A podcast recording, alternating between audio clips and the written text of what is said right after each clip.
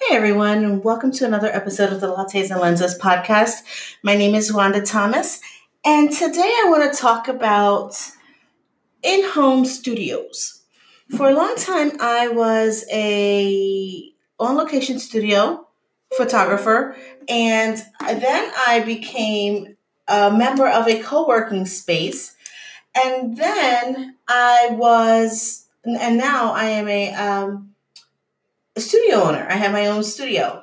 Um, but when I very when I first started out years ago, when I when the idea of even becoming a professional photographer entered my mind, I was photographing my kids in my son's bedroom because that was the room. First of all, it was the warmest room in the house because his room was in the back of the house and um, on the second floor in the back. And for some reason, no matter what time of day it was, the sun always hit his bedroom.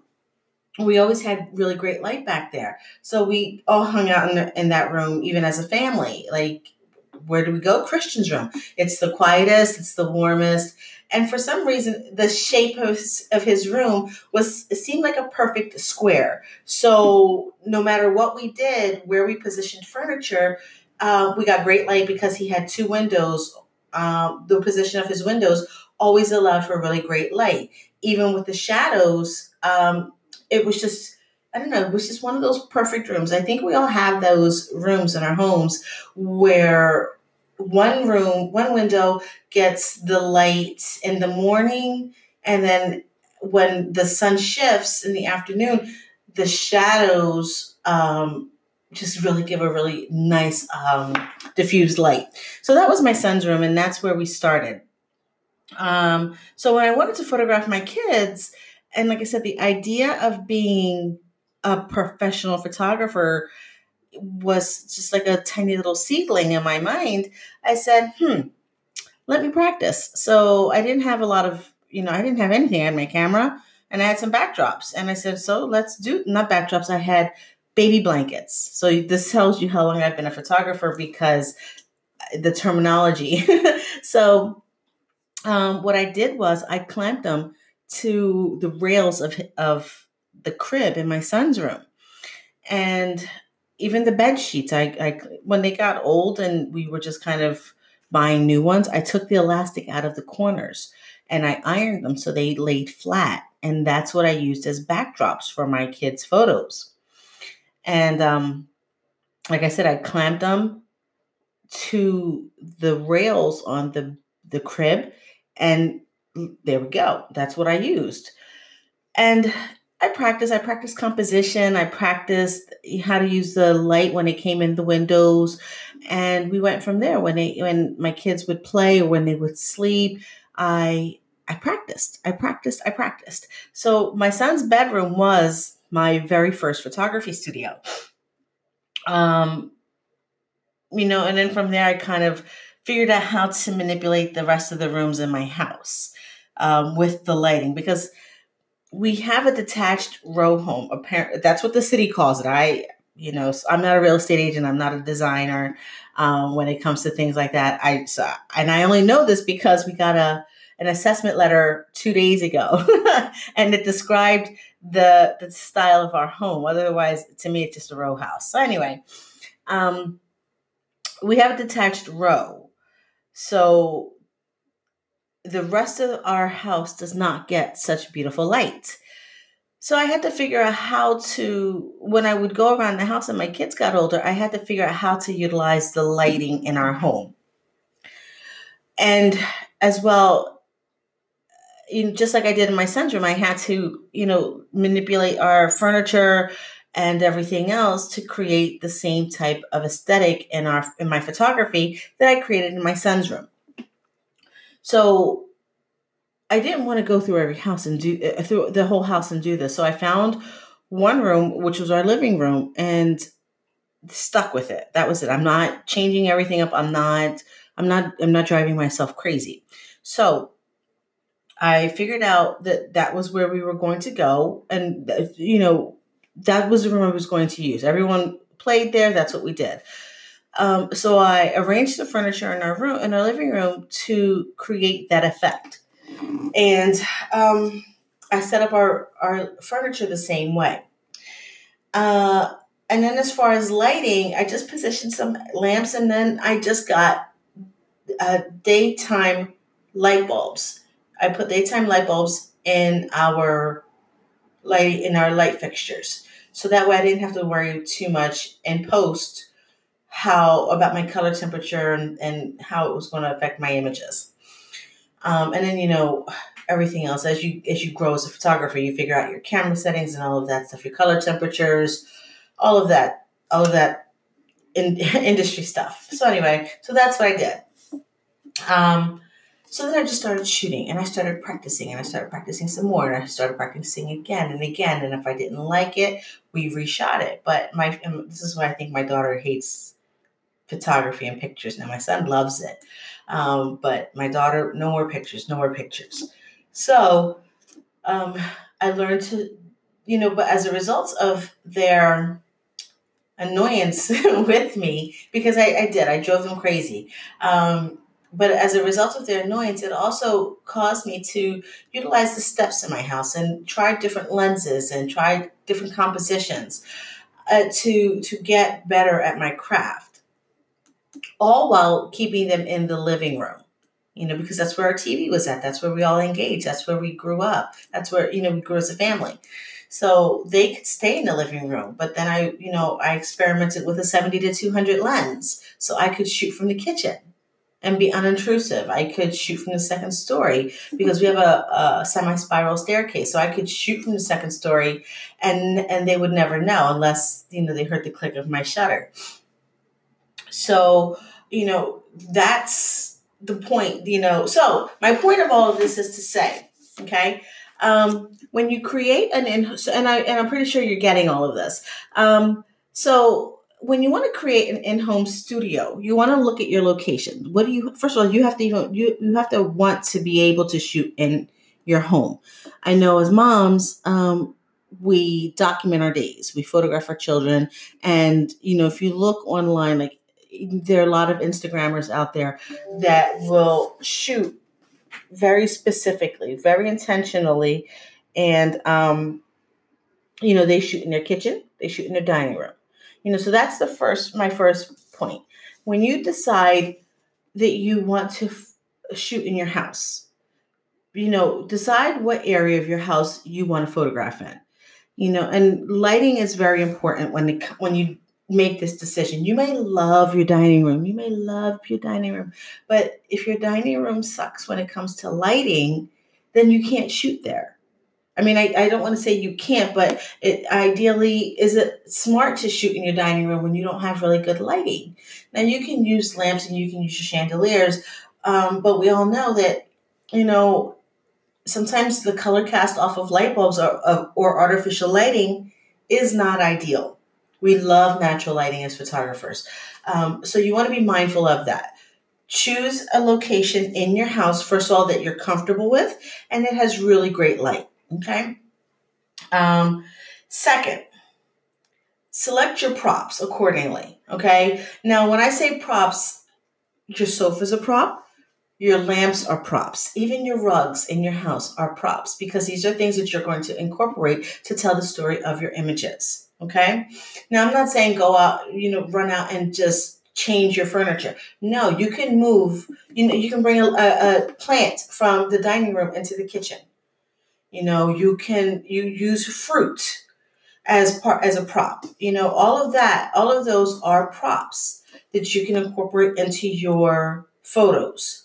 So go through your house and figure out what can you take from one room and add to another to create an aesthetic that is pleasing to the eye when you shoot. Okay.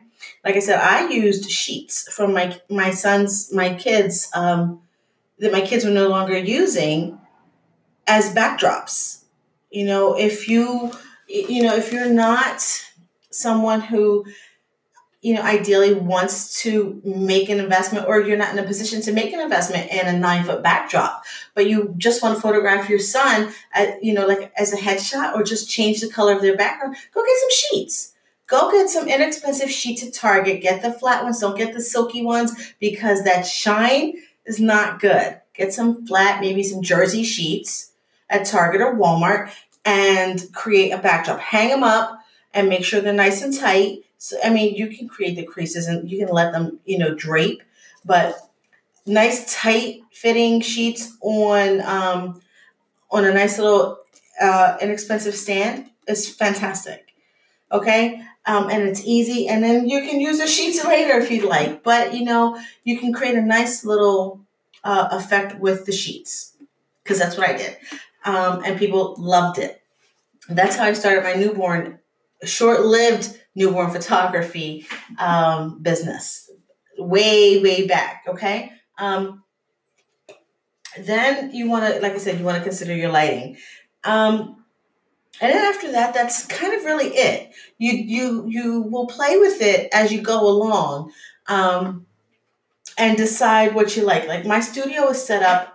It looks like a living room. Somebody told me it looked like a therapy office, but either way, I'm I'm okay with that because um, I want my clients to feel comfortable, and it's also very easy to change out. I have a white faux, faux leather futon. Um, I have um, a wingback armchair, and then I have my reversible backdrop. It's one side is black, one side is white, and um, and that's it. And then I have my desk in a corner. Um, you know, and then I have beautiful windows and that's it in my studio. It's easy, it's interchangeable, and it's comfortable. Um, and I want my clients to come in and feel like, oh, wow, okay. I feel the first of all they feel at home. Second, um, I'm more because my primary niche is headshot photography um, and lifestyle branding. I want to create an environment where we can kind of we have a lot of flexibility. So if I'm photographing an attorney, they can sit at the desk. They can sit in the, on a sofa with a client. They have the wingback chair. We can put them up with a box. Okay, um, there's a lot of flexibility in my posing with this with the style of office that I have.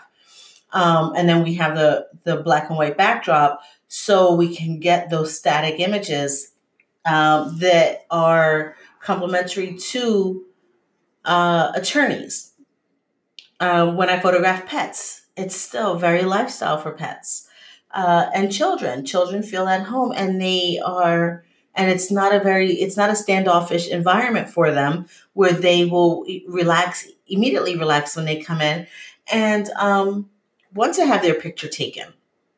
So when you start photograph, when you create your in-home studio, um, like I said, if you if this is something that you are looking to do, just to get started, get a feel for it, decide, you know, if you're going to open it up to who, which of your clients you're going to open it up to, how often you're going to do it, and play around with it. You know, if you have a dining room, then just, you know, move the table aside. We don't use our dining room table. We, we've never used our dining room.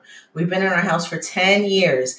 And, you know, um, I think it was in year three or four, my dining room was my boudoir studio for a while, you know. So my house has gotten a lot of use, a lot of use as a studio over the years.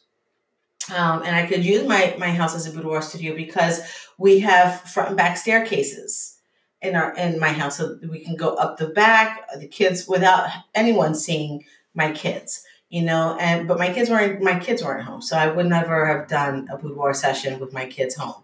But there but the point of that is to say there was a lot of separation in my house.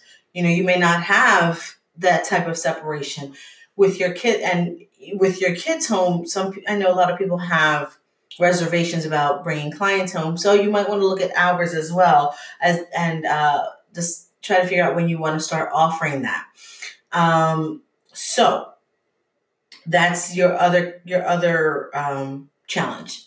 You know you want to think about.